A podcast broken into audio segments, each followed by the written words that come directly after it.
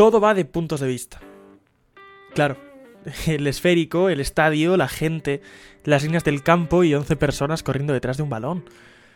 O la razón por la que eras feliz en los recreos, por las que bocadillo de nocilla y tiempo de parque después de clase era especial, por las que cada domingo tu estado de ánimo depende en gran parte de lo que haga tu equipo. Si eres afortunado, también te pasa los miércoles, los martes, incluso los jueves si los aprecias. La razón por la que en cualquier parte del mundo, con dos sudaderas y una lata, se puede montar la pachanga de todos los tiempos. La razón por la que el mundo se quedó sin respiración durante unos segundos cuando el Dibu Martínez le sacó ese balón a Colomouani. Por las que todo un país fue feliz, explotó cuando Andrés Iniesta logró conectar una volea con el fondo de la red de Johannesburgo.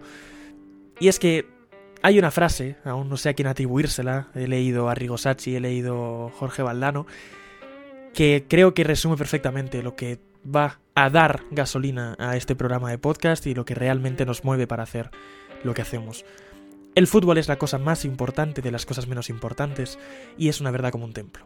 Lo es, lo es porque aquí, en Europa, en la zona occidental más industrializada, es uno de los negocios más grandes del mundo, es muchísimo dinero, es algo necesario para las economías nacionales, para las economías deportivas. Y he hablado de, de España, de Europa, de, de lo occidental, de lo industrializado, pero en los países desfavorecidos es sinónimo de alegría de igual manera. Es sinónimo de felicidad, de tiempo para ti, de unidad con una pelota y con tus compañeros para disfrutar del tiempo que tienes, de la manera que lo tienes. Y eso es lo que queremos descubrir hoy. ¿Cuánto vale el fútbol? Depende a quién preguntes. Por eso vamos a buscar todos los puntos de vista posibles para definir, por fin, para qué sirve estos noventa minutos de once personas corriendo detrás de un balón. Coge tu maleta, no olvides tu balón favorito y vámonos a dar la vuelta al mundo en noventa minutos.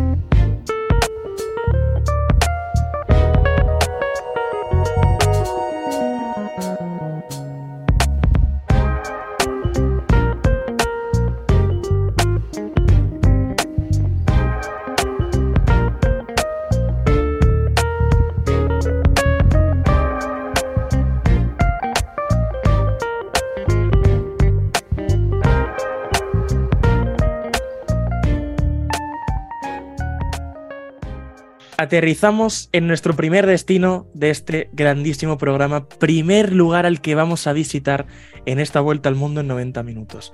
Minutos los que quiera, porque tiene que jugar, tiene que inventar, tiene que contarnos una de las mejores historias de subfútbol que he escuchado nunca y creedme, le escucho bastante. Nuestro rey del subfútbol, nuevo fichaje, primera sección que va a hacer aquí. Óscar Dupimbe, ¿cómo estás? Buenas, Alvarito. Había ganas ya de esto, ¿eh? Había ganas de coger unos pasajes de avión para, bueno, pues para irnos a ver qué nos depara eh, un intrépido sitio y lo de hoy, lo de hoy nos depara muchas cosas, ¿eh? Tenemos, tenemos fumata blanca, ¿no? Sí, tenemos, tenemos cosas que a más de uno, eh, bueno, hubiese pagado por fichar por este equipo. Eh, al menos no hay que irse muy lejos porque sí. Nuestra historia de hoy está localizada en una isla de las Azores. Bien. Concretamente en São Miguel, así que no hay que, no hay que trasnochar en el avión, no hay que preocuparse del jet lag, sino que nos iremos a Portugal. Perfecto, aquí cerquita, nos quedamos a, bueno, al alcance sí. De una piedra, eh, de hecho más de una cosa estará al alcance y más de una cosa habrá habido el intercambio, ¿no? Con España. Correcto, correcto, más de una cosa, de hecho eh, el destino de toda esta historia era España, pero bueno, ahora vamos a ello. Eh, primero que todo hay que hablar de lo que es el Club Deportivo Rabo de Peixe, porque a día de hoy es un club activo en Portugal, el cual me enamoraría comentar cómo es su escudo, porque para la gente que no lo tenga en mente es simplemente un triángulo, supongo que equilátero, no sé, no, no, no le he medido los ángulos, pero es un triángulo equilátero donde dentro se aloja, eh, como su nombre indica, un rabo de peixe. Fantástico. Un, una cola de, de, de pescado con un balón al lado, ¿vale? Es una composición que nos proponen, pues muy sincera, que te habla muy bien del pueblo. Eso es Club que... Deportivo Rabo de Pez, ya está. Claro, claro. No, no, te refleja eh, sinceramente lo que te quiere expresar y no engaña a nadie. Así en, que, en lo que es el nombre del club, no, pero, a ver, algún elemento podría estar en el escudo para estar más orientados, ¿no? Tranquilamente. El, el club se fundó en mil novecientos ochenta y cinco. La historia que vamos a contar hoy fue algo más tardía, pero, pero sí, sí, podrían haberlo incluido como elemento histórico de la propia isla. Para que nos hagamos una idea, Rabo de Peixe en sí es el nombre que tiene un pueblo, eh, se le llama freguesía en sí, que es como, bueno, es como la, mmm, la parroquia que se destina a diferentes barrios, por así decirlo, en portugués. En español pues sería eso, feligresía o parroquia, eh, situada en lo que hemos dicho, en la isla de São Miguel, en las Azores, con una población actual de prácticamente nueve mil personas. Es decir, no es la gran cosa de pueblo. Es un pueblo chiquitito. Pero llenan el estadio. Sí, claro, no, eso seguro. Pueblo chiquitito eh, dentro de una isla que, que, bueno, es algo más grande, pero tampoco es la, la gran, gran cosa. São Miguel, para que nos hagamos una idea, tiene unos ciento cincuenta mil habitantes. O sea, bien, buen sitio. Sí, estamos, estamos recogiditos, estamos en un, en un entrañable lugar. Eso es, si escucháis donde... esta sección y os apetece, eh, para coger billetes no, no es muy complicado en verano, ¿no? Hay, hay, no, no hay además creo que las, que las Azores son baratas, ¿eh? Por norma mm. general, según he escuchado. Pues tenemos primer, primer viaje planeado ya para verano. Correcto, correcto. Primer viaje planeado, eh, a lo que también viajaremos por la historia. A mí me gusta hacerlo, si te parece bien, de manera Vamos cronológica. Bien. Soy muy fan de la cronología. Dejamos el avión y cogemos el DeLorean. Exacto. En eh, mil novecientos ochenta y cinco se funda el Club Deportivo Rabo de Peixe, eh, un club humilde. Se mueve entre quinta y sexta división Eh, de las, del sistema de ligas portugués, hasta que en la temporada noventa y tres noventa y cuatro queda inactivo. O sea, el club deja de funcionar como club de fútbol. Pero eh, en una casual temporada dos mil dos mil uno vuelven a competir. Bien. ¿Por qué digo casual? Porque, disculpa, porque en junio de dos mil uno eh, una tormenta veraniega Eh, azota lo que son todas, bueno, el Mediterráneo entero, pero eh, en esta localización de las Islas Azores, también lo que hace que un bote tiene que aparcarse en, en esta isla, eh, por la zona de Rabo de Peixe, en modo sigilo, ¿vale? En ventana de incógnito, podríamos decir. Y el porqué es porque era un bote de un tipo, un man, llamado Antonio Quinzi, que era un siciliano, que el tío llevaba absolutamente todo el bote a rebosar de cocaína. Vale. Eh, si pensabais que era un podcast sobre fútbol, estáis equivocados. No, el fútbol es un plano secundario, ¿vale? Nosotros hemos venido a hablar de Antonio Quinzi, el siciliano que viajaba con un bote desde Venezuela, dirección Palma de Mallorca, a rebosar de cocaína por un temita. Eh, bueno, y bueno, una gestión sublime. Tontilla, sí. Sí, no, un trámite, un puro trámite. Pero se había azotado por esa eh, tormenta. Eh, lo cual le hizo eh, esconder su mercancía en, en las cuevas de las islas que hay cerca de, de ahí de, de Rabo de Peixe y debajo del agua. Las ancló con redes, cadenas y como pudo. Fantástico, era, era un, un mapa del tesoro, toda la isla. Sí, sí, sí, sí, literalmente. Y un plan sin fisuras, por otro lado. Sí, sí, no, no la van a encontrar nunca si no está toda en el Jamás. mismo sitio, claro. Si la tormenta, pues no cesa, la tormenta eh, continúa eh, con cero intención de amainar y lo que hace es que rompa todas las redes, todas las cadenas, por lo que el pueblo pues, se llenó de unos lingotes blancos o marrones, no sé cómo estarían protegidos, pero bueno, inundó prácticamente el pueblo, por así decirlo. ¿Qué? De hecho, el, mar, ¿El mar de vuestras poblaciones de costa no tiene espuma? El suyo también. Claro, claro, no. Estaba clarísimo. Eh, podríamos decir que el pueblo en ese momento podría literalmente fardar de, de un agua completamente atípica. Fantástico. Pero como ya hemos dicho, el pueblo era humilde. Es, bueno, sigue siendo un pueblo muy humilde, poco, pocos habitantes, poca cosa. Eh, así que por desconocimiento, simplemente, pues... decidieron tratar esa materia prima como lo que más conocían, ya fuese como harina para rebozar el pescado, como edulcorante el, para el café. El literal Rabo de Peixe, lo rebozaban con cocaína. Fish and chips. Un fish and chips, pero rebozado con cocaína. Un, un toque distinto, un toque autóctono de la zona. Repito, por desconocimiento, ¿eh? No tenían ni idea de qué era, claro, eso, pues simplemente eh, lo usamos harina, para... Claro. Sí, o azúcar, o lo azúcar. que toque. Eh, U otra cosa sí que era verano, ya... sí. Sí, claro, esto ya también afectaba un poco al Club Deportivo Rabo de Peixe, porque al final era un pueblo de que no llegaba en aquel entonces a ocho mil habitantes, inundado de cocaína, pues... La pintura de, de las líneas del campo iba cara. Entonces, ¿qué era la materia prima que se tenía más a mano?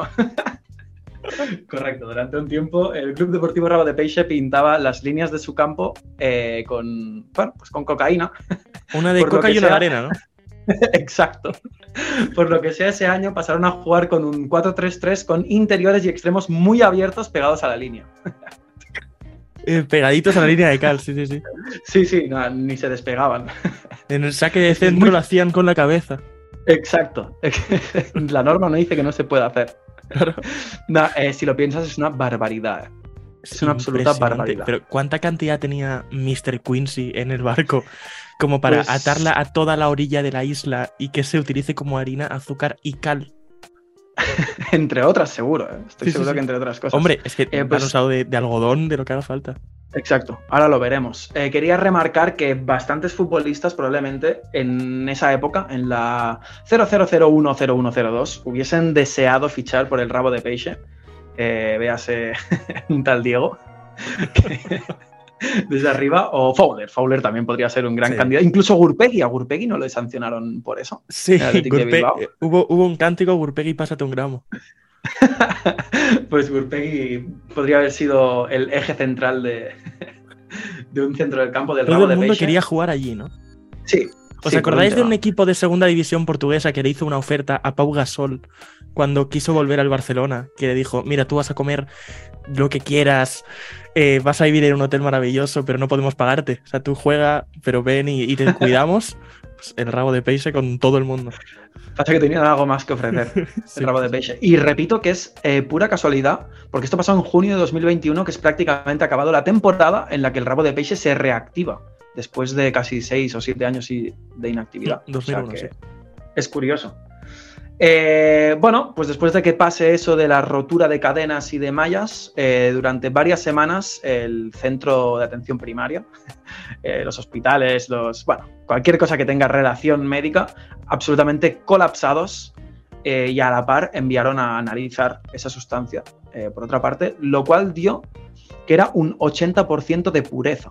Es decir, es una auténtica barbaridad. Yo realmente no domino de este tema, pero por lo que dijeron no tenía sentido la pureza que tenía eso y por lo tanto los efectos eran eh, más fuertes que, que de normal. Era, era encima buena.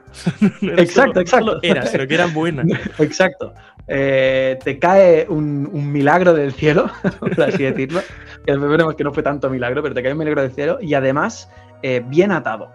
Bien, sí, sí. Sí, bien, había había bien gente... Hecho. Que, hombre, imagino que habría gente en Palma de Mallorca tirándose de los pelos. No, por supuesto. Hay, aquí hay un gran afectado, del sí, cual sí. no vamos a hablar, pero era el, el receptor en Palma de Mallorca. Que se haga justicia. Exacto. Entonces, una vez eh, sabido esto, sabido que hay un montón de gente eh, hospitalizada y hay el ochenta por ciento de pureza en la sustancia, las autoridades advirtieron de, de que, oye, esto es lo que es, por favor, eh, no se hagan cosas. Pero ya era prácticamente una moneda de cambio en el pueblo. O sea, si sí, podías pagar con euros, sí. bueno, euros, no sé qué, sí, euros, ya serían euros, estamos en euro, eh, o, o te doy este lingote, lo que tú prefieras. Claro, eh, muy heavy esto. Fantástico. Es, yo me imagino una situación cotidiana de ir a por el pan, sí, que no sí, sé sí, qué sí, tendría pero... más, más sustancia, si el pan o, o si claro. la moneda. Hombre, la harina que había por encima de seguro ya no era harina. Sí. Eso, es, eso estaba clarísimo. Eh, varios años después pues han ido haciendo reportajes en ese pueblo y demás, y he querido recoger algunas de las mejores, mejores declaraciones de algunos ciudadanos de Rabo de Peixe, de los que quedan, claro. eh, uno dijo, era muy fácil conseguirla, de camino a casa te podían ofrecer varias veces. ¿Vale? Un sueño para, para bastante para gente uno, probablemente. Sí, sí, sí, exacto. Eh, otro dijo, había mucha droga, todos la probamos y la mayoría nos gustaba. Algunos se enriquecieron, otros pensaban que podían volar y muchos murieron. Hay que ver todas las caras de la moneda. Decir podían volar y justo después lo de murieron te deja entrever que no era por sobredosis. Esta no, claro, es la, toda la, típica, y una caída. La denuncia por publicidad falsa a Red Bull, ¿eh? que, que no tengo alas, por favor. Literalmente, por suerte nuestro amigo, nuestro amigo el siciliano aquí no, no quiso publicitar claro, esto. Quinzi se fue, ¿no? No, ahora veremos, ahora veremos qué pasa. Ah, vale, vale, Quinzi, bien, bien, bien. Nuestro amigo Quinzi. Eh, después de esta última declaración que dijeron, quien guardó la cocaína se hizo rico, los que solo la consumían, unos desgraciados. Pues sí, claro, ahí es donde entraba pues, el factor negocio, en los que los Mente Galaxia consiguieron sacar rentabilidad de ello y los desgraciados, pues, tirándose a, de, la, de cabeza a la abundancia. Sí. ¿Pensaron en cambiarle el nombre al equipo de, de Rabo de Peixe a Ruta del Bacalao? Deportivo Ruta del Bacalao. Hubiese sido una estrategia de marketing absolutamente ¿Cuántas infalible. Camisetas hubieran vendido? Buah, no, no te lo puedes ni imaginar. Además, en dos mil dos, dos mil tres, eh, la Ruta del Bacalao estaba a tope. O sea, claro, ahí hay una colaboración que fue necesaria, sin embargo, jamás surgió. Nos quedamos con esa necesidad histórica, ¿eh? Exacto. Hay que poner, hay que contactar con varias partes para... Los pibes con una máquina del tiempo. Exacto. Es el DeLorean que me has prometido, ¿dónde está? Vale, pues a todo esto el siciliano, nuestro querido amigo Quinzi, eh, colaboró mostrando dónde estaba toda la historia, dónde la había guardado, y la, las autoridades requisaron eh, quinientos kilogramos de, en principio, unos quinientos que había dicho que había el siciliano. O sea, el siciliano dijo, mira, hay quinientos kilos, eh, están aquí. La policía recogió cuatrocientos. Lo cual eso nos da pues una, una, una, un restante, un monto restante de cien kilos desaparecidos. Nada más.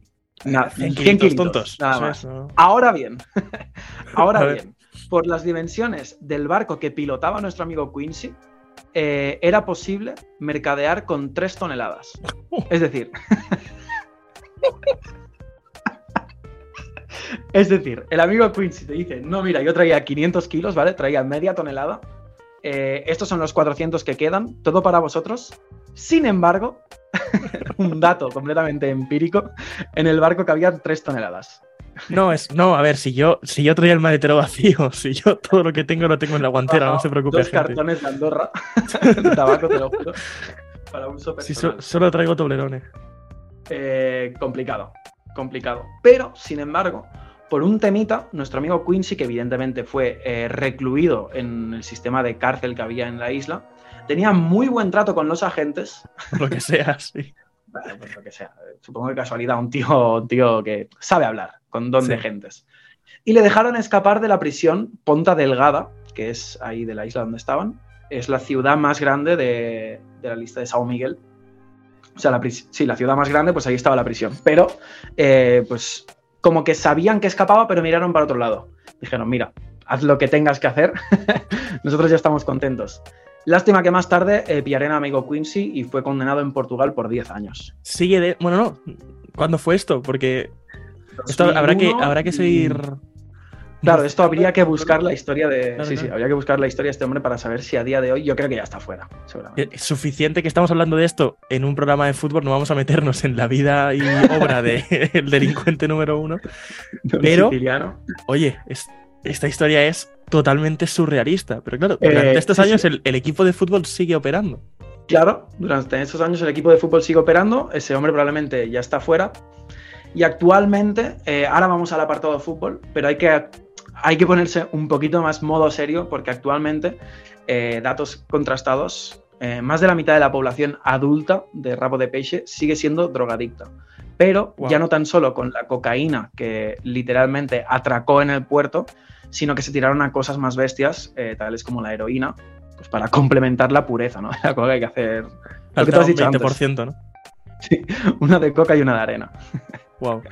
Entonces, a Durísimo día de hoy... esto, ¿eh? Sí, no, esto, esto, es, eh, esto es realmente desolador. O sea, si tú ves imágenes de ese pueblo, de hecho creo que pronto saldrá un reportaje en Netflix, eh, seguramente las imágenes del pueblo sean desoladoras y ver a la gente hablando sobre el tema puede ser bastante duro. Claro, es que una gente que, bueno, la que haya sobrevivido al inicio de esta tendencia, pues habrá gente que haya visto veinte años de esto, habrá gente que haya muerto mucho antes, habrá gente que haya sí. nacido ya con el consumo estandarizado en correcto. La familia.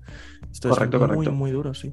Es muy serio porque al final la adicción, por mucho que la historia sea muy loca, es la que es, y es la misma, y cuando tienes tanta abundancia, pues ya sabemos cómo funciona el, el humano, y más de un sitio eh, humilde.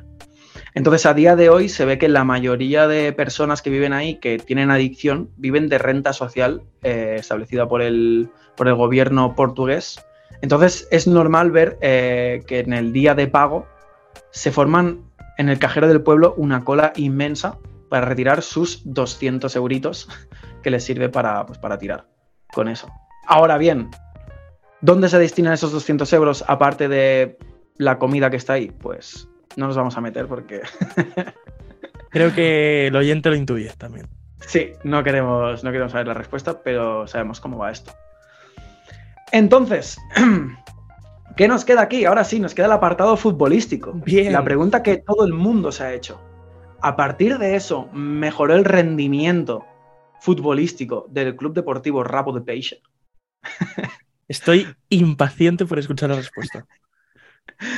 Pues desde que volvieron al fútbol en el año dos mil uno, siguieron en su maravillosa eh, quinta división, ¿vale? Cuando volvieron, volvieron a quinta división. Estuvieron cuatro años vagando hasta la dos mil cuatro dos mil cinco en esa quinta división. Y en la dos mil cinco dos mil seis eh, ascendieron a la terceira divisão de Portugal, la que es en el, el, la cuarta liga en el sistema portugués. O sea, cuatro años de preparación para ascender. Yo no sé si tiene que ver la longeva adicción en el pueblo, que a día de hoy sigue persistiendo, con estos buenos resultados, pero lo que está claro es que al menos ganas de jugar al fútbol tenían. Visto, visto lo que has dicho de cómo adornaban los campos, la invasión de campo postpartido tenía que ser para grabarla, ¿eh? Sí, sí. Ahí, bueno, o a lo mejor no, a lo mejor era ya tan abundante que no hacía falta, en plan, sí, respetaban no. el hecho de que es la línea de banda. No, puede ser, puede ser. No se toca, no se toca. Ya si eso me voy después al muelle y, y pego un par de escarabajos a ver qué encuentro. Sí. Entonces vagaron eh, un par de temporadas por, por esa terceira divisão, la cuarta división del fútbol portugués, bajaron de nuevo a la quinta y después volvieron a subir a la, a la terceira divisão, donde llegaron incluso a jugar promoción para subir a tercera división. Quedaron, o sea, cuidado aquí, ¿eh? Cerquita, sí, sí, sí. Suben y bajan, suben y bajan, parece un ascenso. Exacto, así es como se podría definir, pues seguramente la resaca de, de su motor. eh, entonces, pues tercera divisa, divisao mucho tiempo, hasta el año dos mil diez, que vuelven a bajar, eh, dos mil diez dos mil once y dos mil once dos mil doce, en, en quinta eh, división, en la Tier cinco, por así decirlo. Y actualmente están en la, en la C N Seniores, que es la cuarta división del fútbol portugués. Es decir, volvieron a ascender y se han quedado aquí. Eh, a día de hoy es el único torneo semiprofesional organizado por la Federación Portuguesa. ¿Mm? O sea, tercera división ya sí que es profesional. Eh, la cuarta es línea. Semiprofesional. Correcto, justamente. Es la línea.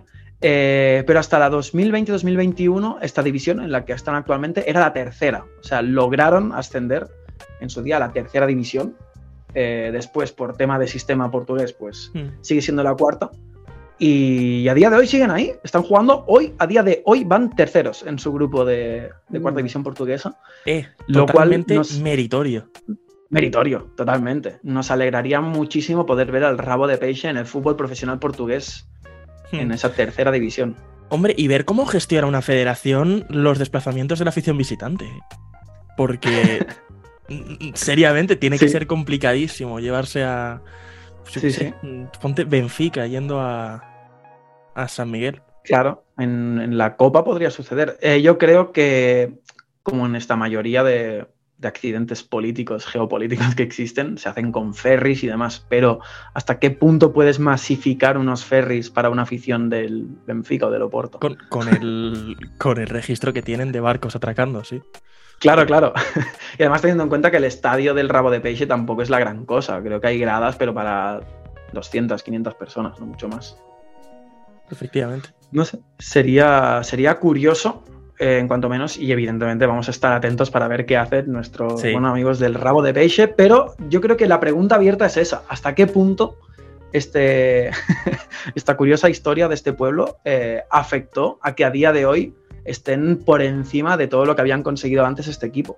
¿Hasta qué punto está relacionado? Claro, sí, sí. Claro, antes de, antes de esto, antes del accidente en dos mil uno, eh, solo habían vagado por quinta y sexta. Desde entonces, quinta, cuarta, y a día de hoy cuarta, pero que en su día era tercera, o sea, estuvieron en tercera un tiempo. Bueno, una historia, de, bueno, para, para contar, ¿eh? Esta seguro que la guardáis en el cuaderno de cosillas que contar cuando alguien mencione fútbol portugués. Nos alegra mucho haber tenido una historia así, Óscar. Eh, esta es totalmente peculiar, esta es fuera de lo común, pero ya podemos decir que vas a traer mucho subfútbol. Eh, te voy a permitir que nos definas este término porque en este programa, en La Vuelta al Mundo en noventa minutos, lo vamos a tener mucho.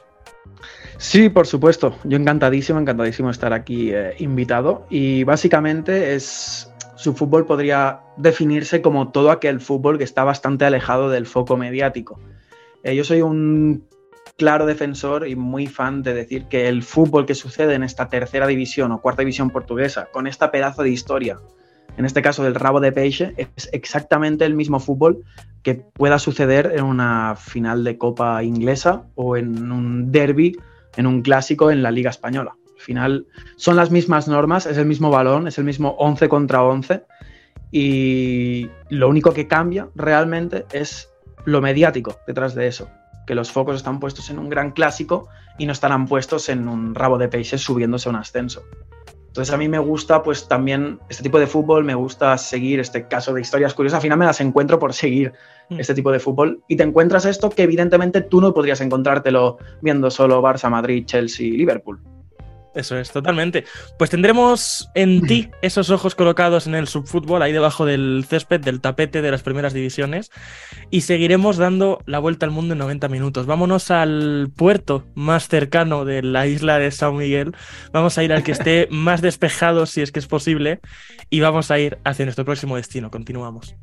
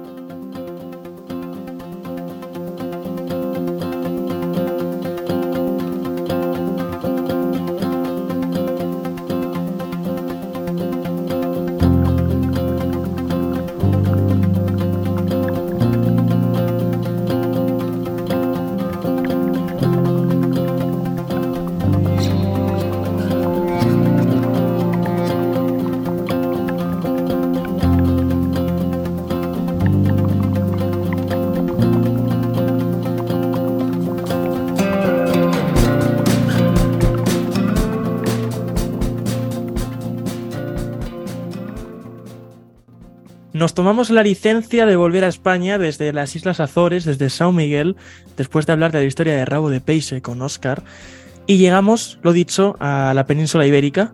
Mm, volvemos a España, vamos a ir a Barajas, por ejemplo, y vamos a empezar a distribuir juego. Antes de nada, presentar a esta personita, a este gran redactor que tenemos al lado para hacer esta sección. Seba Jarillo, ¿cómo estás? Pues muy bien, Álvaro, encantado de estar en el primer capítulo De, de este nuevo podcast de la revista Chapman y con muchas ganas de hablar de lo que vamos a hablar hoy. Ya hemos dicho que es la vuelta al mundo en noventa minutos y la sección de ahora, la que estáis escuchando, pues no es nada menos que una vuelta al mundo. Vamos a repasar los fichajes más remotos de esta ventana de invierno en el fútbol y vamos a ir de país en país enlazando jugadores hasta cerrar lo que consideramos un círculo. Ya veréis cómo va a, a ir todo esto. No queremos hacer ningún spoiler. Vamos a empezar desde España, vamos a ir a la primera división española, nos vamos al este, noreste de la península ibérica y vamos a Girona, Girona. Desde ahí, Samu Saiz marcha libre a Sivasspor empieza nuestro viaje. Hacemos un España-Turquía con Samu Saiz. Pues nada mal, ¿no? Nuestra primera escala de España, de Girona concretamente a Turquía. Samu Saiz, un jugador que nos estaba contando mucho en los planes del conjunto catalán, mm. decide irte a Turquía. Eh, allí también hay otros defensas como puede ser Mark Bartra, allí en el país turco. Sí, y... tuvimos a, a G C, de hecho, que ha terminado contrato allí. Exacto, exacto, exacto. Y, y eh, me parece... un viaje bonito, la verdad. Un Para él bonito. Es muy bueno, ¿eh? Es un jugador muy talentoso, sí. va, va a poder brillar entre líneas. Recuerdo que en la temporada dieciséis diecisiete, diecisiete dieciocho, unieron mucho a Samu Saiz con, con el Eibar. Me lo estudié bastante, como aficionado armero no llegó. Pero bueno, hemos llegado nosotros a Turquía, Sivaspor. Dinos cuál es nuestra siguiente escala. Bueno, pues de Turquía vamos a volver a España. Nos vamos a tomar la licencia de volver a España porque Famara Diédhiou ha llegado cedido al Granada Club de Fútbol de Paco López, el senegalés, que no juega un partido desde el cuatro de diciembre, que si no me equivoco fueron eh, los octavos de final de la Copa del Mundo, ese Senegal-Inglaterra. En aquel Mundial eh, Famara metió gol y ahora llega a un Granada que, que, como todo el mundo sabe, está luchando por el ascenso. Pues va a ser un muy buen refuerzo, ¿no? Un goleador mundial no puede molestar en un equipo como es Granada en esta lucha por el ascenso. Llevará el número ocho, ¿verdad? ¿O estuviste en la presentación? Sí, sí. sí, estuve en la presentación del jugador senegalés como, como nuevo jugador rojiblanco y va a llevar el, va a lucir el dorsal ocho.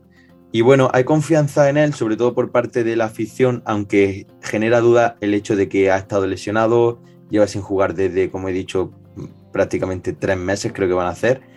Pero, pero hay confianza, hay confianza en Famara y además es una cesión que en principio no se va a perder mucho y, y ya si asciende el Granada se convierte en, un, en una compra obligatoria, creo que es. Pues estamos en España, hemos hecho la trampita de volver, pero con el asterisco de que es una división diferente, por si así nos consolamos. No volverá a pasar, no vamos a volver a España, por lo menos por ahora. Así que desde la segunda división española también cogemos eh, un tren, o bueno, incluso un avión, para conectar Granada con el País Vasco. Y desde Álava, desde el Deportivo Alavés, vamos a hablar de Taichi Hara, este delantero centro joven japonés que vino desde Sandhuisen en verano de dos mil veintidós y ahora en enero de dos mil veintitrés vuelve a hacer el viaje desde Álava hasta Bélgica a Sandhuisen, Sandhuisen, como queráis, en esta cesión hasta final de año. Así que cogemos el avión y nos vamos a Bélgica, Seba. Pues sí, nos vamos a Bélgica y encima desde, desde Álava, otro equipo que está luchando por ese ascenso, al igual que, que el Granada de Famara Diédhiou. Y yo creo, si no me equivoco, no es un viaje muy usual el de Granada, o sea, no, el de España-Bélgica, y más concretamente desde la segunda división eh, española. Y bueno, ya siendo un jugador japonés, ahí ya apaga y vámonos, apaga y vámonos. Uno en un millón, por supuesto. Jugador que ha anotado goles ya en España, anotó uno en la Liga Smartbank y si no me equivoco también en Copa del Rey, por lo menos según Transfermarkt. En Bélgica tenemos uno de los bombazos del año. Ya no te digo fichaje como calidad de fichaje, te digo como cosa remota que ha ocurrido. Un delantero sudafricano que se va a Inglaterra desde Bélgica, ahora me dices quién es, pero para mí la presentación que hicieron de él en redes sociales es de lo mejor que he visto en muchísimo tiempo, Seba. No la he visto, así que ahora me hablarás de ella, pero estamos hablando de Lyle Foster, que se marcha desde el Westerlo al Burnley, es sudafricano y se va por once millones de euros, ¿eh? Poca broma. Sí, sí, fichaje importante para este equipo inglés que va a intentar volver a la Premier. Um, un delantero centro con mucha pólvora, un delantero joven, un ochenta y cinco, veintidós años, pero el, el fichaje fue anunciado en redes sociales por encima de la escena en la que... Um, Lord Farquaad de Shrek habla con el espejo mágico y le pide tres opciones eh, para solucionar un asunto. Y en este caso, la voz dice qué delantero ficha el Burnley.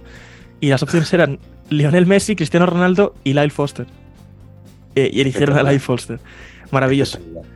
De lo mejor que he visto en mucho tiempo. Así que cogemos ese puente aéreo, Bélgica-Inglaterra, nos vamos a la Championship inglesa, damos un saltito, cambiamos otra vez de división. Nos quedamos en el mismo país, vamos a la Premier League a hablar de, bueno, si este fichaje no lo has escuchado, ¿dónde estás? Sal de la piedra, el fichaje más mainstream, más conocido posiblemente de este mercado de invierno. Dime cuál es. Cristiano Ronaldo, que se marcha libre del Manchester United al Al-Nassr de Arabia Saudí, convirtiéndose así en el jugador mejor pagado del mundo. De toda la historia del fútbol, por supuesto, sí, sí, sí. Eh, del mundo y de la historia, una cantidad desorbitada. Se dice que doscientos millones de euros para él, para su bolsillo. No, no es la prima de fichaje, para él, cada año. Dos añitos. Eh, y en Al-Nassr, no vamos a hablar mucho más de Cristiano, creo que sabemos quién es. Sí, sí, sí. Se le en conoce. Al-Nassr, este delantero centro portugués, además de quitarle el dorsal siete a Masharipov, jugador uzbeco, tenemos un artículo en la web de Chapman que podéis consultar, se llama La Maldición del siete. De hecho, lo firma el último interlocutor que tuvimos, Óscar Dupimbe. Este jugador no solo ha desplazado el dorsal siete de Masharipov, sino que ha desplazado al delantero centro que era el titular de Al-Nassr. Estamos hablando de Vincent Aboubakar, delantero camerunés, jugadorazo. Esto no es un secreto, lo conocemos en Europa muy bien por su paso por Oporto. Y ha vuelto a, a venir a Europa, hasta Isco, Europa, ese país que está mitad-mitad. Vamos a la Super League turca, porque Aboubakar firma por Besiktas. Aboubakar, yo creo que es un jugador de esos fetiches, sobre todo, como tú has dicho muy bien, Álvaro, en el, en el Oporto. Y, y bueno, es curioso, ¿no? Es curioso que la llegada de Cristiano ha causado, iba a decir un pequeño terremoto, pero más bien ha sido un gran terremoto, no solo por todo lo que se ha hablado, sino por ese dorsal siete, que es un pedazo de, de artículo, lo recomiendo al cien por cien, sino por también esa marcha de Aboubakar, que encima ha llevado allí polémica, por lo que estuve leyendo en Twitter en el momento. Así que nada, ahora toca ver a Aboubakar en, en Turquía. Y ese meme de Come to Besiktas que tuvimos tanto en redes sociales hace especialmente dos años, en el que cualquier publicación de un futbolista era Come to Besiktas, Come to Besiktas, eh, pasó con Pepe. Y ahora pues Aboubakar se va a la Liga Turca, segunda escala que hacemos allí, no volvemos.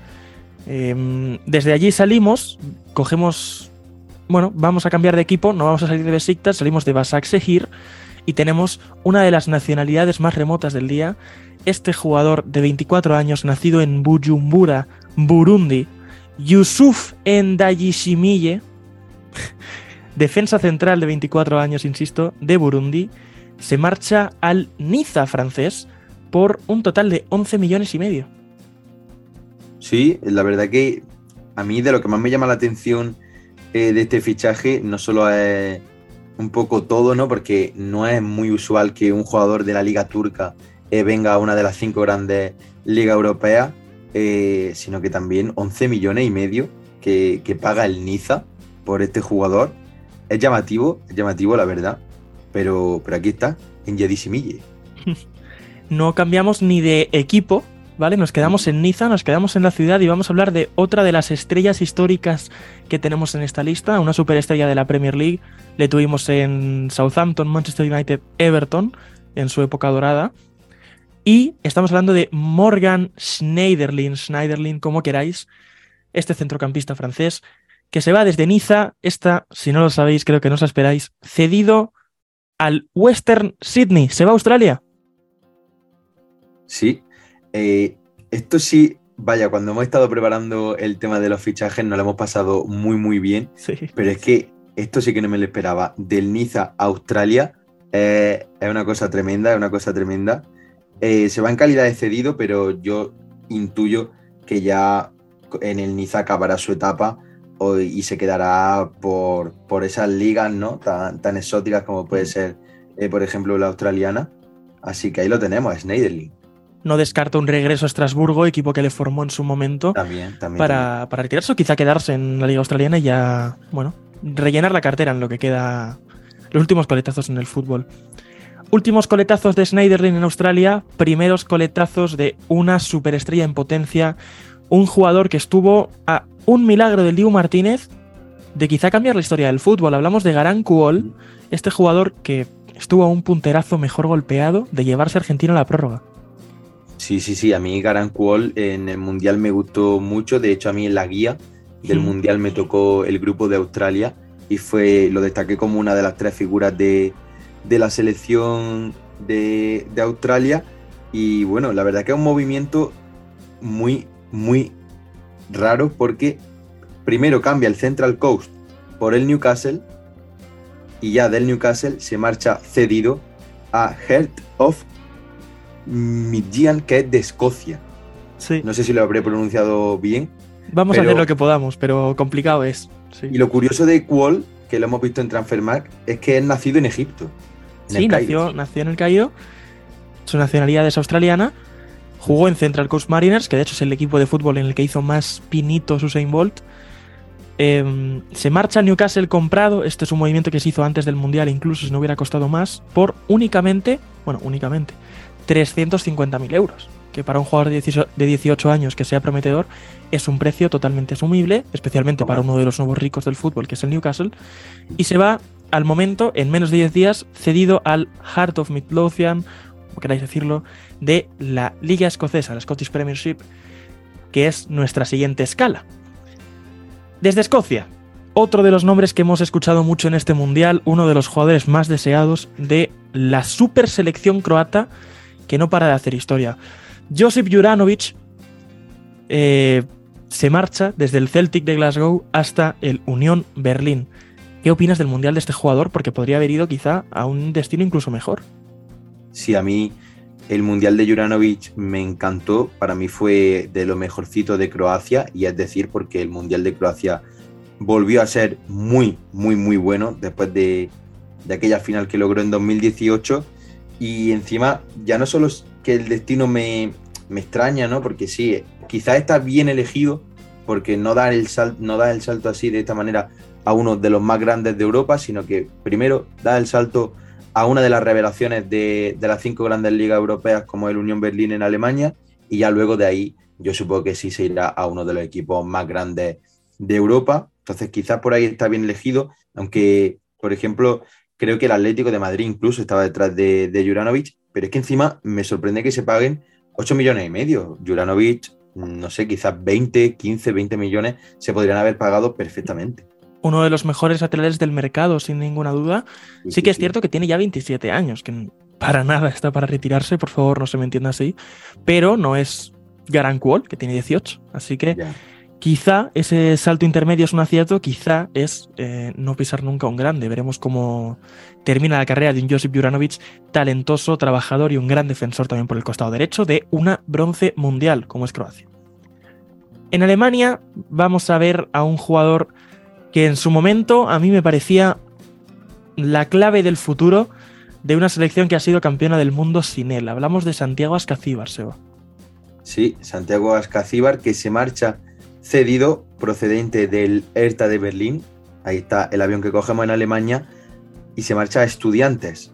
Eh, aterrizamos en Argentina y bueno, también curioso, es curioso porque, no sé, a mí siempre... solemos escuchar jugadores que vienen de, de Sudamérica, sobre todo, sobre todo jóvenes, para venir a Europa, y a mí siempre se me hace muy raro cuando jugadores se van de Europa a, a países pues, como Argentina, Brasil, etcétera.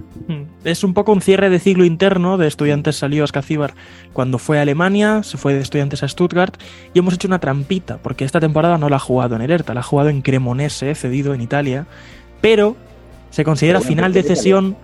Vuelta a Hertha, está en Hertha y se marcha a Estudiantes. Nos hemos saltado el detalle de Cremonese, el traspaso es de Hertha Berlín a Estudiantes. Quizá él no ha tomado ni un avión a Alemania, se ha ido de Italia a Argentina de nuevo, pero nosotros sí que cogemos la escala en Berlín. Eh, vale, estamos en Argentina y este es uno de los traspasos que a mí me han sorprendido de este mercado. Sí, sí, sí, sí. Eh... Pasamos, si te parece, porque de Argentina viene uno de los jugadores que eh, parecen más prometedores, sobre todo en esa zona quizás defensiva, pivote, porque el Manchester City por once millones de euros se ha hecho con los servicios de Perrone, que viene procedente de Vélez Sarsfield. Así que eso, juega de pivote, pero bueno, lo hemos hablado fuera de cámara, fuera de micro, que... es muy de Pep Guardiola probar eh, a jugadores defensivos, mediocentro defensivo, como defensas centrales, así que a mí no me extrañaría para nada. jugador con nacionalidad española, y una especie de toque de atención para Calvin Phillips, que ya sabemos que volvió con sobrepeso notable a la disciplina del Manchester City. No cuentan los planes de Guardiola, por lo menos por ahora, así que veremos si Perrone, con estos once millones de euros que ha costado, tiene minutos en, en el maximísimo nivel que es jugar en el equipo mancuniano, en el Manchester City. Y llegamos de nuevo a la Premier. Mm. Vale, la última vez nos fuimos a Arabia, ahora vamos a hacer un cambio, pues no sé si más raro incluso, porque hablamos sí. de un jugador portugués, Fabio Silva, que llegó a Wolverhampton en su momento, que se fue cedido al Anderlecht, que volvió a Wolverhampton, que se va al P S V Eindhoven. Exacto. Eh, a mí lo hemos hablado que, que yo ni lo sabía, ni me había enterado de que Fabio Silva se había ido al, al P S V en calidad de cedido. Y a ver, a mí es un movimiento que me gusta porque creo que en el P S V explotan siempre jugadores jóvenes, y Fabio Silva lo es. Eh, pero también a la vez como que me da un poco de pena, porque yo pensaba que además siendo portugués en el Wolves iba a triunfar. Se fue, si no me equivoco, se fue por unos cincuenta, cuarenta millones de euros del, del Oporto, puede ser, y, y no sé, yo tenía mucha confianza en Fabio Silva, quizás se pagó demasiado por él eh, mm. cuando se fue traspasado, traspasado perdón, al Wolverhampton, pero creo que en el P S V puede tener una, una buena oportunidad para que de verdad demuestre lo que ya demostró en la Liga Portuguesa. Será parte de la manera en la que cubrir un río de bajas después del Mundial en el P S V. Se marchó Cody Gakpo mm. al Liverpool, se marcha Noni Madueke al Chelsea, se marcha Ritsu Doan al Friburgo. Eh, bueno, huequitos que quedan en el P S V que va a intentar cubrir Fabio Silva, un delantero mm, muy versátil, capaz de jugar como delantero centro en solitario, acompañando a otro o incluso detrás de un tanque, como un posible jugador grande apellidado De Jong. Desde Holanda, desde Holanda, Países Bajos, vamos desde Ámsterdam hasta Múnich, porque tenemos un fichaje, pues uno de los que más nombre tienen en la lista hasta ahora, ¿no? Sí, sí, si no, si no el que más, ¿eh? Si no el que más. Eh, ha sido un fichaje muy mainstream, la verdad que mmm, no se lo esperaba a nadie, porque estamos hablando de Daley Blind, que se marcha del Ajax al Bayern de Múnich, se marcha libre, y, y eso, no sé, yo creo que ya un poco para, quizás para acabar su carrera, no sé, puede ser, ¿eh? Es un jugador que engaña, ¿eh? Porque aún tiene treinta y dos años, yo le echaba bastantes más. Es un defensor polivalente que ha pasado por el Manchester United, por el Ajax, principalmente durante toda su carrera, y ahora se marcha al Bayern de Múnich. Es, eh, bueno, la lesión de Lucas Hernández en el Mundial, gravísima, eh, puede haber forzado la compra de un jugador parecido que cubre la defensa central, que cubre el lateral izquierdo, que puede jugar de pivote. Eh, los jugadores polivalentes en el Bayern siempre funcionan. Veremos Daley Blind, que es un pedazo de capitán con o sin brazalete, cómo se le da jugar en, en la Bundesliga. En Alemania, aquí tenemos el mayor salto entre divisiones que hemos hecho hasta ahora. Bajamos de la élite absoluta, representante en Copa de Europa, campeón de Liga, Bayern de Múnich, a la cuarta división alemana. Nos vamos al Oberhausen para hablar de Michael Wenzel, central de uno ochenta y nueve del año dos mil dos, acaba de cumplir, no, va a cumplir ahora veintiún años, eh, que se marcha desde el Oberhausen hasta el Saint Louis City, hasta el, bueno, el equipo de Saint Louis de la M L S, de la Liga Estadounidense, Seba. Sí, esto, esto sí que ha sido muy, muy raro. O sea, te marcha de cuarta división alemana a la primera división, al fútbol élite de Estados Unidos, al Saint Louis City, por veinte mil euros, que no sé si lo has comentado, veinte mil euros. Cierto, sí. La verdad que rarísimo todo. Y, y bueno, encima se, es que se va, a la, se va a la M L S muy, muy joven, que normalmente estamos acostumbrados a ver jugadores que se van a la M L S pues, para acabar sus carreras, como fue en su momento David Villa, por ejemplo, pero se va con veintiún años, así que a ver cómo le va en Estados Unidos, porque luego ese salto eh, Estados Unidos-Europa Eh, es usual, es usual. Sí, va a lanzar su carrera allí. No sé si habrá tenido algo que ver el draft, no tengo nociones sobre cómo es la, bueno, el reclutamiento de jugadores jóvenes en la M L S. Sabemos que es una, un pago testimonial de veinte mil euros, que en cuarta división alemana pueden ser muy útiles. Eh, por Michael Wenzel, el central que va a jugar en Saint Louis, le tendremos un ojo puesto a, a esa bestia de uno noventa.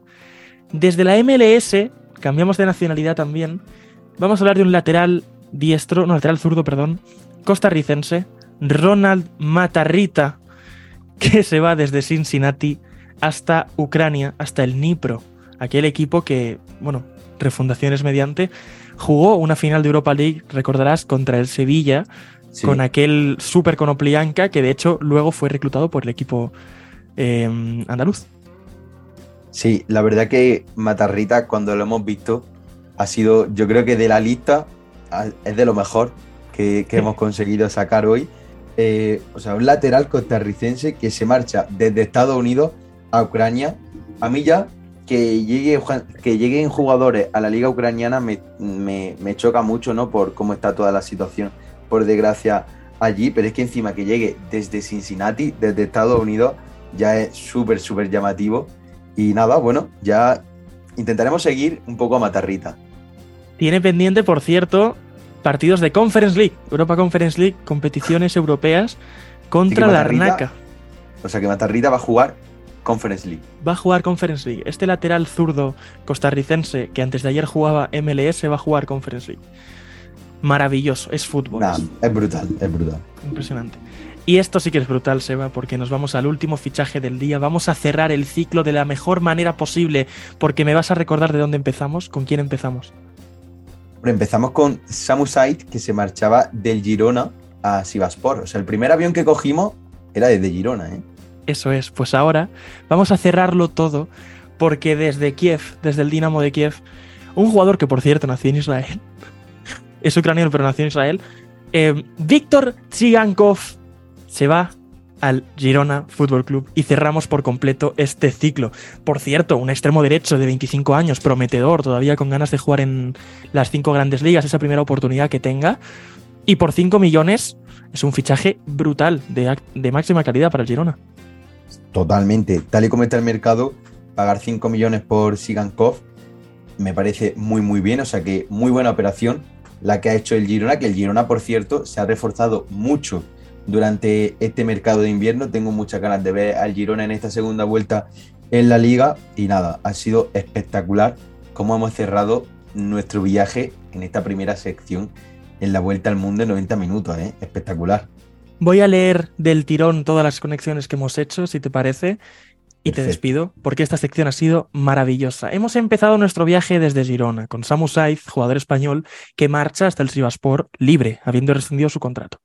Desde allí, un jugador senegalés, Famara Diédhiou, cogerá el dorsal ocho de Granada, saliendo desde Al-Nassr. Así que tenemos ese viaje, Turquía-España, ida y vuelta. Desde España, desde la segunda división española, un jugador japonés delantero centro muy joven, Taichi Hara, se marcha desde el Deportivo Alavés hasta Saint-Truiden, belga, cedido hasta final de año. Desde Bélgica, Lyle Foster, delantero centro sudafricano, se marchará desde Westerlo hasta el Burnley por once millones de euros. Espejito, espejito mágico, ¿quién es el delantero que fichará el Burnley? Como anunciaban ellos en, en las redes sociales. Desde Inglaterra, rescindiendo contrato también, y no de la mejor manera posible, se marcha el portugués leyenda absoluta Cristiano Ronaldo desde el Manchester United hasta Al-Nassr, equipo de la Liga Árabe. También libre, insisto. Desde allí, desde ese mismo equipo, de hecho, y en la misma posición, desplazado por completo, se marcha Vincent Aboubakar, camerunés, desde Al-Nassr hasta Besiktas. Volvemos a Turquía, libre. Desde allí, desde Turquía, desde Başakşehir, un central de veinticuatro años, desde Burundi, Ndayishimiye, espero haber dicho bien ese apellido, se marcha a Niza, a la Liga Francesa, por once coma cinco millones de euros. Mucho ojo con este chaval.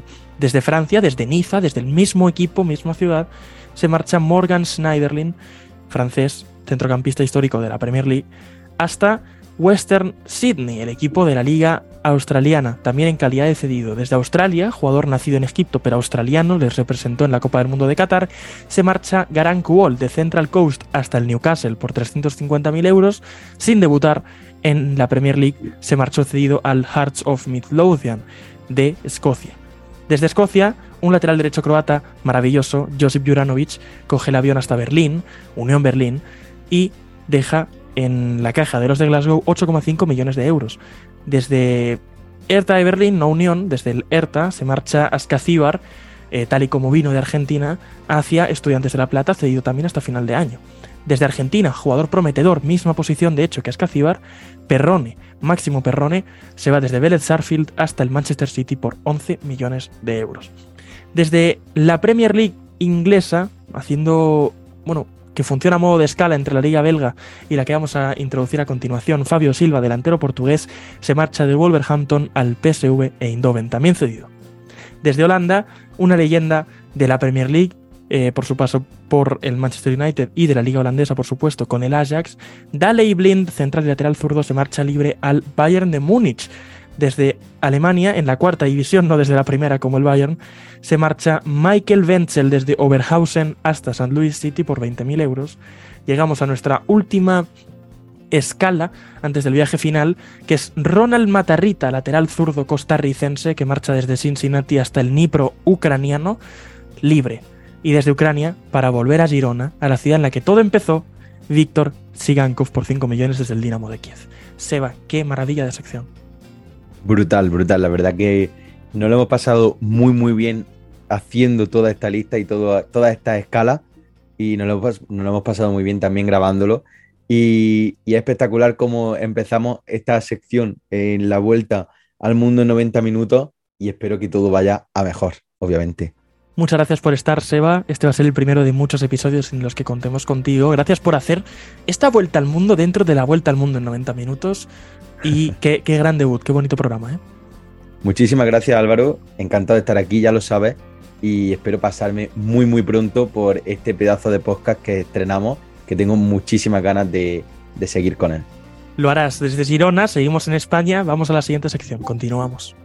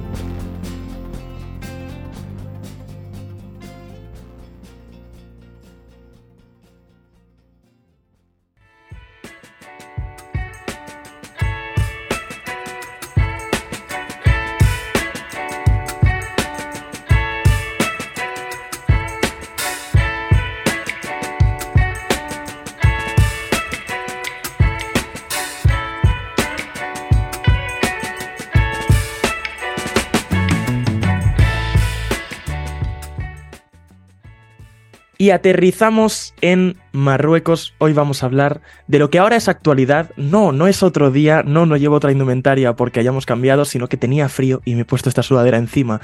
Es, es eso, todos los factores que han cambiado el outfit, que han cambiado la cámara, que han cambiado el día, que han cambiado mi voz. Y tenemos, por supuesto, compañía. Llega en su primera aparición en este medio, que a mí me encanta, para mí ya era hora. Es un placer presentar a Miguel Ruiz. ¿Qué tal estás? Muy buenas, Álvaro, pues un placer estar contigo. Eh, habíamos hablado durante mucho tiempo y, y bueno, primera participación. Eh, me gusta mucho estar aquí. Creo que estáis haciendo un gran trabajo en Chapman, haciendo este tipo de contenidos y, y bueno, realmente un placer poder estar contigo. Te lo agradecemos.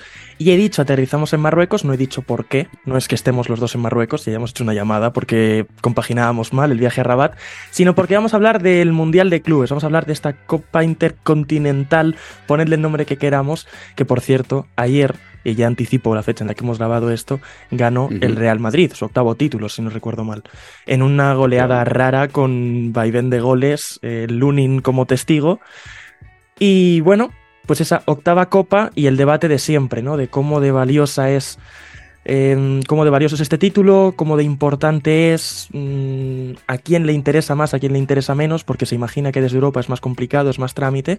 Así que uh-huh. quiero tu opinión, Miguel, por favor, cuéntanos. Bueno, yo con las competiciones eh, soy bastante soy bastante serio y creo que, independientemente del valor que le queramos dar desde Europa a una competición de este tipo, sí que me parece que tiene un, un sentido bastante, bastante importante. Primero, porque es una realidad que nos permite consultar realidades futbolísticas que no, que no tienen un interés aparente, ¿no? Dentro de, dentro de nuestro pequeño mundo que suele rodear, pues, nuestra liga, eh, ligas extranjeras eh, potentes, como puede ser la Premier. ¿Cuántas veces hemos oído a un amigo que a lo mejor es seguidor del Real Madrid o del Barça, pero que luego tiene mm, afición por el Arsenal o por la Juventus o por el Milan, ¿no? Bueno, cuando nos sacan de ese espacio de confort y nos llevan a una competición de este tipo, es fácil caer en la historia de eh, es que no vale mucho, es que meten más partidos, es que... Bueno, yo creo que la belleza de esta competición precisamente es juntar eh, todas las realidades futbolísticas que se pueden dar en el planeta, ¿no? Y el Mundial de Clubes yo creo que tiene ese puntito de, de competición interesante, eh, principalmente porque quien la siga tiene la oportunidad de ver a los campeones de todas las confederaciones, y yo creo que eso ya tiene un punto de interés, más allá de que luego, pues, los grandes clubes como puede ser el Real Madrid, Flamengo, eh, el propio Al-Hilal, pues le den un interés diferente. Obviamente no es lo mismo para el Real Madrid ganar esta competición que ganarla para Al-Hilal o para Wydad Casablanca o para Flamengo incluso, ¿no? Yo creo que tiene un interés diferente para cada club, pero no deja de ser una competición importantísima que eh, es verdad que ha evolucionado mucho a lo largo del tiempo. Eh, pero creo que se le está valorando menos incluso que a la antigua Copa Intercontinental, y eso me parece un error, me parece un error, porque la Copa mm. Intercontinental era algo que valorábamos mucho. De hecho, en los noventa tuvimos varios sustos los equipos españoles eh, con equipos muy, muy importantes en, en la zona sudamericana, y creo que esto mejora de alguna manera un formato en el que, bueno, hemos visto que un equipo saudí es capaz de eliminar al campeón de la Libertadores, y eso es algo que, que yo creo que tiene interés. Sí, totalmente. Y bueno, esta sensación popular, por lo menos, de que es Europa o barbarie, que es Europa o Libertadores o barbarie, y sí que tenemos siempre esa escapada de algún equipo interesante, ¿no? Este año ha sido Al-Hilal, uh-huh. lo fue en su momento Kashima. Eh, son competiciones muy interesantes que, para los que somos muy de nicho, que somos muy de ver cualquier partido de fútbol y verlo con lupa, leer apellidos, ver de qué juega cada uno, y nos interesamos por las ligas nacionales, es muy llamativa. Para el espectador promedio, que posiblemente prefiere un Real Madrid Atlético de Madrid, no te voy a decir intrascendente porque nunca lo es, pero mm, trámite en la Liga Española a una uh-huh. final intercontinental contra Al-Hilal, es difícil venderle la competición. ¿En esto tiene algo que hacer la FIFA? Bueno, eh, esencialmente tendría algo que hacer eh, con el resto del calendario para facilitar que este tipo de competiciones no molesten tanto, ¿no? Y digo molesten con, con, con, la, con, con todo el conocimiento de lo que puede significar esa palabra. Y es que en muchas ocasiones este tipo de competiciones da la sensación de que están ahí un poco para molestar, para incordiar, para dar con un palito a los grandes clubes. Yo creo que realmente el problema es ese, ¿no? Que los calendarios no están bien configurados. Obviamente nos puede molestar el Mundial de Clubes, pero es que hemos tenido un Mundial a la vuelta de la esquina, ¿no? Hace, hace nada estaban los jugadores en Qatar. Eh, la sensación es que el problema es el calendario. La sensación es que estamos hinchando todas las competiciones, y de hecho, bueno, hablaremos, ¿no? De, de ese formato que parece que se va a poner en dos mil veinticinco, de Mundial de Clubes con treinta y dos equipos, una cosa... A mí eso, por ejemplo, sí que me parece dramático. Sí que me parece que es buscar mmm, los tres pies al gato. Eh, no es lo mismo hacer competir a todas las confederaciones eh, que mmm, buscar una especie de torneo paralelo al Mundial de equipos y selecciones eh, y, y tratar de que eso sea de interés general. Me parece que eso va un poco en contra de, del sentido competitivo de, de una Copa Mundial de Clubes. Y, y al final ha quedado a ese valor residual, incluso, uh-huh. bueno, se puede debatir si hasta inferior a la Supercopa de Europa, que ya es de por sí un torneo endogámico de la UEFA. Vilipendiado, sí. Eso es nuestro mejor y nuestro mejor de los no mejores, entre ellos, uh-huh. para ver quién es el mejor. Y tiene esa sensación de que vale más que la Copa Mundial de Clubes. Y creo que no hay lugar en el que puedas colocarla en el calendario para que sea mejor, porque sí que es cierto que en verano, uh-huh. pues entre un torneo amistoso y la Copa Mundial de Clubes es posible que la gente no vea la diferencia, teniendo en cuenta que la primera ronda del Madrid puede ser, como dices, un Wydad Casablanca o un Al-Ahly que, siendo equipos grandes, uh-huh. no le plantan cara a un super titán europeo, que está, como siempre, una, un escalón por encima en el fútbol de clubes de cualquier otra federación, eh, en una Copa del Mundo, ¿no? El tema es que ni siquiera, ni, ni siquiera llamar la atención del, del aficionado. Claro. Que eso es lo que a mí me parece más preocupante.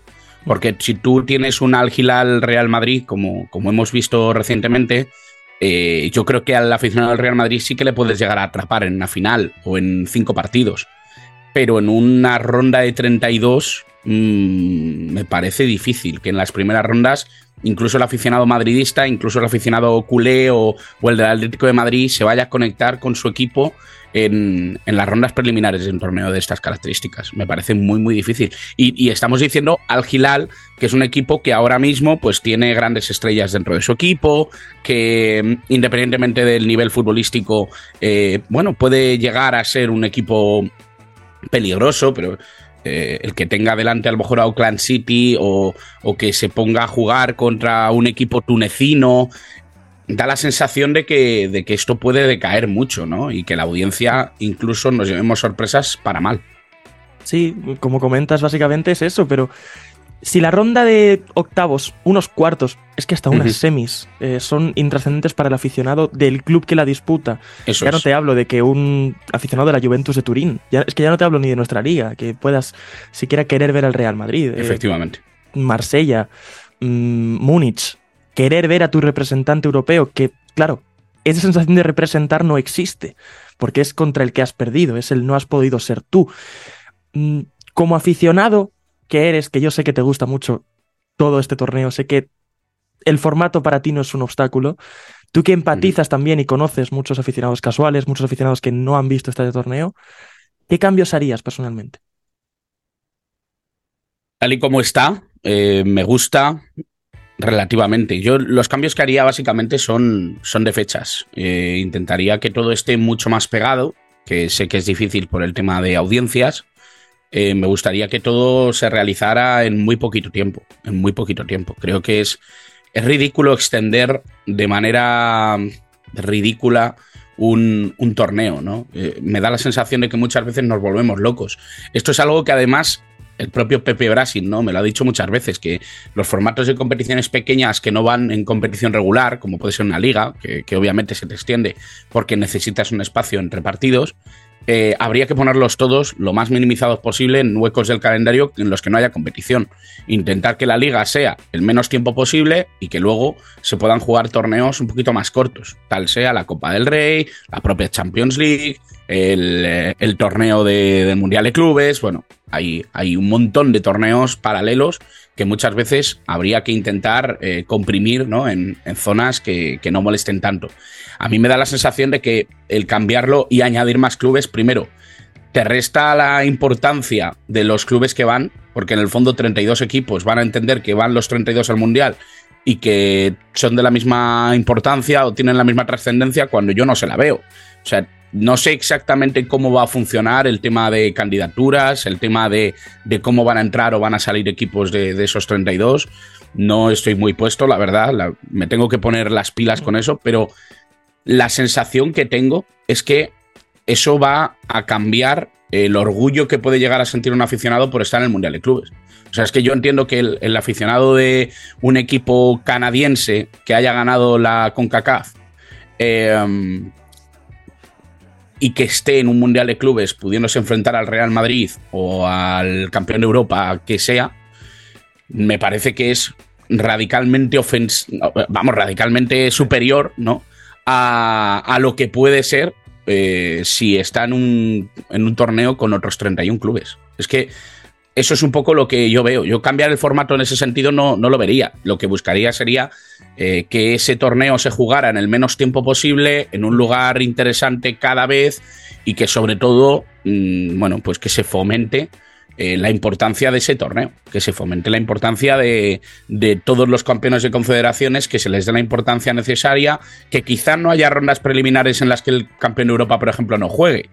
Eso es algo que me sí. parece que no está muy bien configurado. Creo que la importancia que tiene el campeón de Europa es enorme, por supuesto, pero no le veo una importancia superior eh, sobre la mesa que el campeón de la CONCACAF o el campeón de la Libertadores. ¿Por qué va a ser superior, no? Yo creo que en ese sentido se tiene que curar un poco el eurocentrismo que muchas veces demostramos. Totalmente de acuerdo. Primero, como has dicho, ¿no? Esa cultura del playoff, ya que has mencionado a Pepe, que es muy de deportes americanos, lo soy yo también. Esa cultura del playoff, del cuidar el win or go home, el, uh-huh. la necesidad de ganar cada partido, sí. que en un torneo a, juegas y avanzas es mucho más sencillo, ¿no? Que sí. un evento, pues, como dices, más estirado en el tiempo. Sí, sí. El eurocentrismo, como dices, este concepto me ha gustado mucho porque en un torneo de treinta y dos equipos en el Mundial de Clubes pasamos de Europa o Barbarie, como segunda opción tenemos CONMEBOL, a Europa uno, Europa dos, Europa tres, Europa cuatro como favoritos. Esto no puede ser bueno. No, no, desde luego para el Mundial de Clubes no lo es. Para empezar, que ya te digo, no entiendo cómo van a hacerlo, porque yo puedo elegir los diez mejores equipos de Europa, por supuesto, los puedo elegir, eh, pero sabemos que van a ser los favoritos para la competición, cuatro de ellos, cinco de ellos, entonces, ¿qué sentido tiene? O sea, es que creo que ya hay torneos suficientes que enfrentan a sus equipos, y por eso hay realidades competitivas a nivel confederacional. Eh, en Europa, de hecho, hay tres. O sea, es que no, no nos podemos llevar a engaño. Eh, sí. En Europa hay tres competiciones, en Sudamérica hay dos competiciones, en CONCACAF hay una competición, en Asia me parece que hay dos. Es que mi sensación es que hay muchas cosas que, que cambiar, como para detenernos en intentar meter cada vez más equipos, y creo que la realidad todos la conocemos. En Europa hay un nivel competitivo superior a muchas realidades fuera. Eh, tengo dudas con, con Sudamérica, pero estoy bastante seguro de que el fútbol europeo es superior al africano, superior al asiático y superior al norteamericano. Y en ese sentido, esa, esa sensación de superioridad, al final lo que hace es cortar las alas a una competición y a unos equipos que pueden eh, tener la sensación de que en el caos todo puede pasar. Pero si tú empiezas a alargar la competición, se convierte en algo mucho más difícil, ¿no? Eh, esto lo hemos hablado mil veces con, con cualquier competición. Cuanto más tienes que jugar, eh, más fácil es el, el poder configurar esa competición desde un punto de vista competitivo regular. Eh, el Real Madrid en, tiene muy difícil irse de una competición por mucho que tenga que jugar más. Eh, es que le da igual jugar cinco que ocho partidos. Si el nivel es como el que hemos visto en, en la semifinal o en la final, sinceramente el Real Madrid ganará el ochenta o el noventa por ciento de sus partidos. Eso es así. Eh, y hablo del Madrid porque es el Madrid el último representante, pero podríamos hablar casi de cualquier equipo europeo. Por lo tanto, yo creo que, que es algo que, que hay que tener muy en cuenta, que al final lo que puedes hacer es pre- precisamente cargarte la competición, hacer algo completamente distinto a lo que quieres o a lo que buscas. Y como dices, eh, si se le permite el único error que puede penalizar a un equipo inferior al campeón de Europa, se pierde cualquier sorpresa. En una fase de grupos de treinta y dos equipos, como se propone para el Supermundial de Clubes, que ahora hablamos de ello también y del prestigio que quieren darle, ocho grupos, sabemos que un representante de la Confederación Oceánica va a tener muy complicado pasar de grupos. Si tiene complicado ganar el primer partido de la preliminar, que ya es un acontecimiento histórico, ¿cómo va a ganar dos y cómo va a pasar por delante de un... Es que no hace falta que sea campeón de Europa ya, con un cuarto finalista de la Champions League, como el Bayern de Múnich, por ejemplo, como puede ser este año un octavo finalista, sea Bayern o P S G. Eh, es ridículo, pero claro, ese concepto de hacerlo a cuatro años, de ocho grupos de cuatro equipos, creo que nos empieza a sonar el formato a otra Copa del Mundo que organiza la FIFA, que también va por federaciones, pero no va por clubes. Es la de selecciones. Quieren hacerla equivalente. Sí, sí. Tú ves posible, en cualquier circunstancia, que el capitán del equipo que gane la Copa del Mundo de Clubes, Supercopa del Mundo de Clubes, perdón, tenga un, ¿qué?, veinte por ciento de valor de lo que tiene la foto que tuvo Messi, por ejemplo, con la túnica negra. No, no, es imposible. O sea, ellos pueden hacer lo que quieran. Pero es que eso... Mira, esto eh, el otro día, en un debate en Twitter... alguien decía algo así como, como que no valoraba bien que en el Balón de Oro se le diera tanta importancia al Mundial. Yo no hay competición que tenga tantísimo contenido sentimental. O sea, es que es el unir el amor por el fútbol, la patria, que no deja de ser un bien cultural. Es que es muy difícil desgajar el, el sentido patriótico de la representación sí. de tu país en un torneo. Eso es como los Juegos Olímpicos, tienen la misma naturaleza, ¿vale? Cuando en mil novecientos treinta se plantea hacer una Copa del Mundo, eh, la FIFA ya había participado en las dos Olimpiadas anteriores, sí. ¿eh? en la del veinticuatro y en la del veintiocho. Las estrellas de Uruguay, ya está. Efectivamente, entonces hay, hay que decir que el, el querer desgajar la patria y el amor por unos colores, por una bandera, por el sentimiento nacional de un torneo, se equivoca, para empezar, porque llevamos, en eh, dos mil treinta se harán cien años de Copa del Mundo, ¿vale? Uh-huh. Eso lo da la tradición, eso lo da la historia, lo da la épica, lo da el número de equipos que han jugado durante todos estos años y que han intentado representar a sus naciones. Yo dudo que, que eso mismo se traslade a los clubes, principalmente porque en los clubes existe eh, una afición muy variopinta. Incluso yo no diría que la conexión que existe con un club se pueda representar de la misma manera en una selección. No se puede. La misma pasión que tú tienes por tus colores de club no la tienes por tu selección, pero con la selección vas a una, con, con tus vecinos, con tus amigos, con tus compañeros de trabajo. Con el club no. Con el club muchas veces es tu guerra contra la de los demás. Eso es así. Entonces no hay una unidad tan clara y, y, y por eso la representatividad del Mundial, cuando muchas veces se habla de que lo que hay que eliminar es el Mundial, que lo que importa es el fútbol de clubes, esto lo he llegado a oír, porque se está agobiando el calendario, que el Mundial a lo mejor tiene que ser cada más tiempo.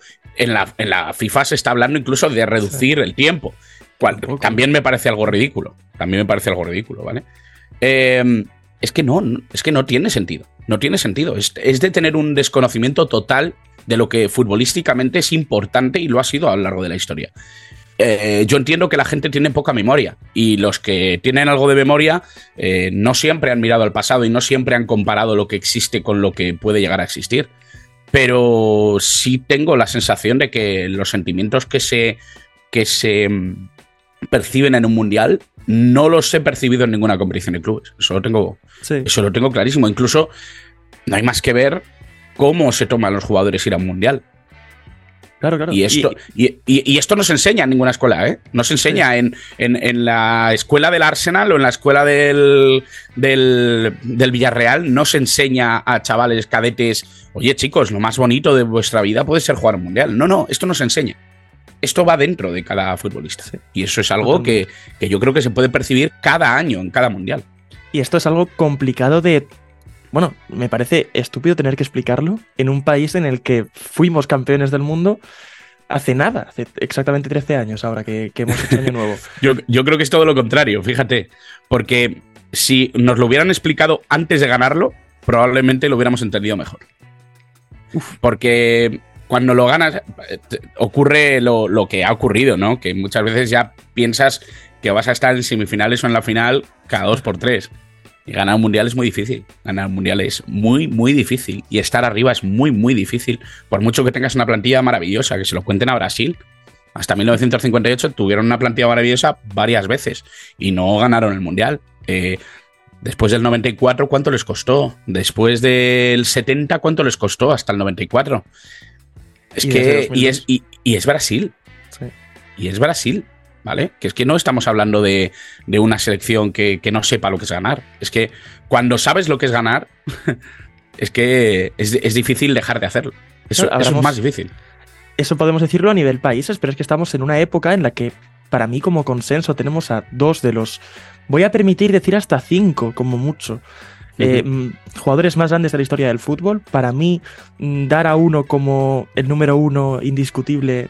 es concederme poner al otro en el número dos, eso es un debate para otro día, pero que estos dos jugadores hayan estado a una parada de Emi Martínez de retirarse ambos sin la Copa del Mundo, te da el significado de, de esta Copa del Mundo, ¿no? De, de selecciones. Porque la de uh-huh. clubes, Cristiano y Messi, ¿cuántas tendrían?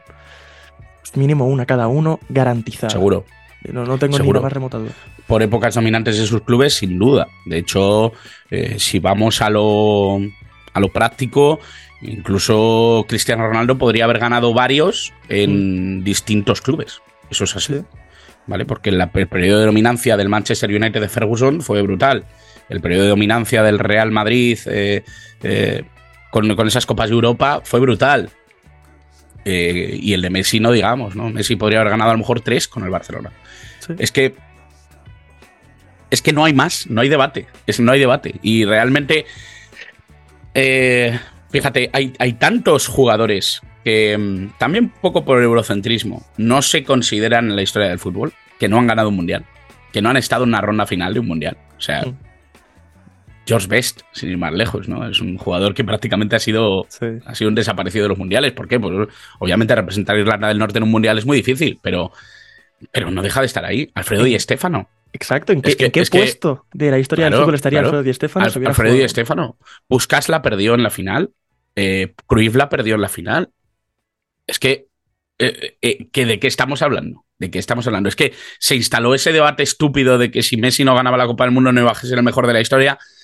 Que me parece, bueno, dale, bueno, te lo puedo comprar, porque como le están comparando con Maradona, pues vale, pero que se dude de que Cristiano puede ser uno de los grandes jugadores de la historia o, un, o uno de los cinco, diez mejores futbolistas de toda la historia del fútbol, porque no ha ganado un mundial. Hombre, perdone, es que quiero decir, quiero que decir, ¿cuántas veces que... ha estado Portugal tan lejos claro, en una Copa del Mundo? Es que es, es que es diferente, es, es, que, es que la realidad es esa. Eusebio también se retiró en una Copa del Mundo y nadie puede dudar, bueno, nadie puede dudar, no, eh, tendrías que haberlo visto primero, ¿no? Pero la Hay sensación para que todo, tengo eh. es... Todo el mundo puede no, dudar, sí. No, es que es lógico, es lógico, pero si, si lo que me parece increíble es que eh, valoremos aquello que no hemos visto. O sea, sí. yo mismo he visto todo lo que he podido ver de Di Stéfano y aún así no me da la sensación de que pueda valorar que sea eh, muy superior o muy inferior a Messi o a Puskás o a... Es que no lo puedo valorar porque no lo he visto tanto. He visto más a Puskás que a Di Stéfano. Y, y mi sensación es que yo sí que he tenido la capacidad de eh, mirar hacia el pasado y, y me he sentado a ver partidos de, de hace cincuenta años. Eso supongo que no todo el mundo lo, lo hace. Y, y si no, les invito a hacerlo. Creo que eso no es tan fácil y creo que eso muchas veces también te da la posibilidad de entender Eh, el por qué pasan las cosas, ¿no? O cómo jugaban esos futbolistas que nos parecen ya eh, de antaño, ¿no? Y que no, que no tienen peso. Y haciéndolo, aún así, no tienes la visión de actualidad de que, cómo era el fútbol antes y cómo es después de este partido, porque esto sí que lo tenemos ahora mismo. La Copa del Mundo de dos mil veintidós, sí. ¿Cuánto ha cambiado el fútbol? Nosotros lo podemos sentir y no nos daremos cuenta hasta dentro de cinco años. Uh-huh. Pues imagínate viendo una grabación de la Copa del Mundo del cincuenta y cuatro. Y que jugaban con otras reglas. Es que jugaban con otras reglas. Quiero decir, si tú al parchís decides que ahora no se juega hacia ese lado, se juega hacia otro, estás cambiando las reglas. Eh, es así. O sea, yo puedo comparar jugadores. Claro que puedo. Puedo cambiar sus habilidades. Puedo, puedo comparar sus habilidades, sus características.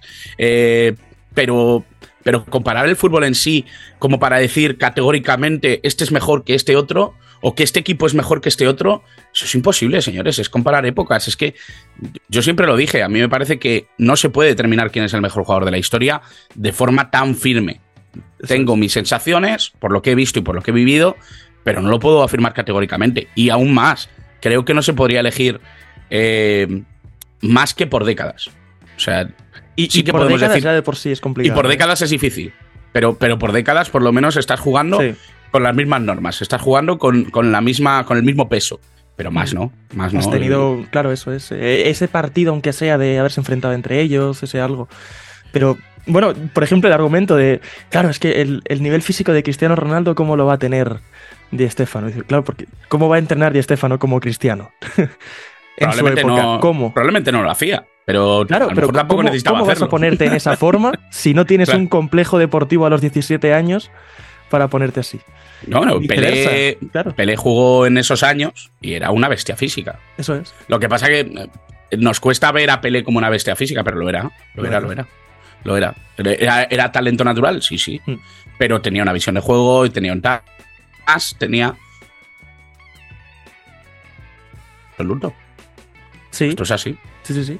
Eh, recomendamos, por lo tanto, ver fútbol histórico, escuchar fútbol histórico, leer fútbol histórico.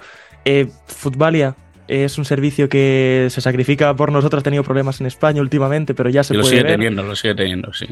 Eh, de todas maneras, una V P N también nos ayuda a los usuarios españoles a verlo. Eh, yo recomiendo Copas del Mundo cincuenta y cuatro cincuenta y ocho, mis favoritas, eh, vistas ahí, sin duda. Eh, pero lo que queráis, o sea, vale todo. Eh, leerlo también. Te estoy viendo, por ejemplo, por detrás, creo que reconozco desde aquí, y eso que no está muy bien hecho, cómo leer el fútbol de Ruud Gullit. Sí, eh, sí, sí. Color naranja, lo tengo por aquí, lo tengo por aquí. Tengo... Eh, te voy a permitir que nos dejes un par de recomendaciones para leer, si quieres. Eh, de libros. Hazte, hazte autopromoción también, ya que estás. Bueno, mi libro, mi libro habla de una época en particular, que es la de los setenta y, y esa Copa del Mundo del setenta y cuatro con Países Bajos. Pero yo voy a recomendar libros que hablen un poquito más de una realidad global. Eh, porque creo que, para empezar, fíjate que has recomendado hablar, ver fútbol histórico. Yo recomiendo ver fútbol histórico, pero en su contexto. No lo comparemos con lo de ahora. O sea, compararlo con lo de ahora es un error. Si vas a ver fútbol histórico así, no, no lo hagas. Tienes que ver el fútbol histórico, entender la época, entender cómo se jugaba y de esa manera ya tomar decisiones. Por eso, eh, Atlas de una pasión esférica, de Tony Padilla, lo recomiendo muchísimo. Me parece que es un libro portentoso para conocer un poquito pildoritas de otras realidades futbolísticas. Brasil cincuenta, también de Tony Padilla, que me parece una, un, un libro portentoso, un libro brutal. Eh, y diría que el de Simon Cooper, el de eh, eh, eh, se me ha ido el nombre. Lo busco en un momento. Se me ha ido el nombre. Nada, esto te lo busco yo en, en un microsegundo. Fútbol contra el enemigo. Ese es el que recomiendo sobre todo, porque me parece que también habla mucho de realidad futbolística dispar, pero además con una visión del aficionado, de la gente que está dentro de esa realidad y de esa época. Por lo tanto, lo, lo recomiendo mucho. Y ese mil novecientos setenta y cuatro de Miguel Ruiz, por supuesto, como libro. Ahora, para escucharte, para leerte, para verte, que tenemos uh-huh. muchos canales, cuéntanos dónde, dónde podemos encontrarte. Bueno, me podéis leer cada semana prácticamente en la revista Panenka, en su web. Eh, y bueno, también tengo un podcast que es Ring Café, que va a empezar dentro de muy poquito además, sí. Así que os recomiendo suscribiros a, al canal de iVoox o en Spotify, que también estamos, eh, para, tener, para tener un poquito de referencia para cuando salga el próximo episodio ya tenerlo. Eh, es un podcast en el que hablamos de fútbol histórico, ya hay tres temporadas eh, realizadas, por lo tanto os invito a que las podáis escuchar. Y bueno, estoy un poco de, de colaborador, de especialista, fútbol internacional, fútbol, fútbol nacional en Radio Marca y a partir de la semana pasada, más o menos, en Cadena SER Valladolid. Genial. Pues apuntamos todo, lo tenemos escrito en un papel para seguir a Miguel Ruiz y hasta aquí el primer episodio de La Vuelta al Mundo en noventa minutos, eh, una producción de la revista Chapman. Hemos ido hasta las Azores, hemos ido a Rabo de Peixe a ver esa historia complicada con un cargamento de tres mil toneladas en dos mil uno que hizo sorprendentemente que el equipo de fútbol funcionara mejor, nos lo ha contado Óscar Dupimbe. Hemos hablado del mercado de fichajes y hemos dado una vuelta al mundo literalmente, empezando en Girona, acabando en Girona. Os lo recomendamos también, si habéis escuchado solamente esta sección, ir a esa otra con Seba Jarillo. Y hemos hablado del Mundial de Clubes, del Mundial de Selecciones y del valor histórico del fútbol con Miguel Ruiz. Muchas gracias por estar, Miguel. Un placer absoluto, Álvaro. Y gracias a vosotros por escucharnos. Volveremos prontito, esperamos que una semana, si no será en dos, y os prometemos que si no es en dos, segundo episodio tendréis como máximo en un mes. Gracias por sintonizarnos y hasta la siguiente.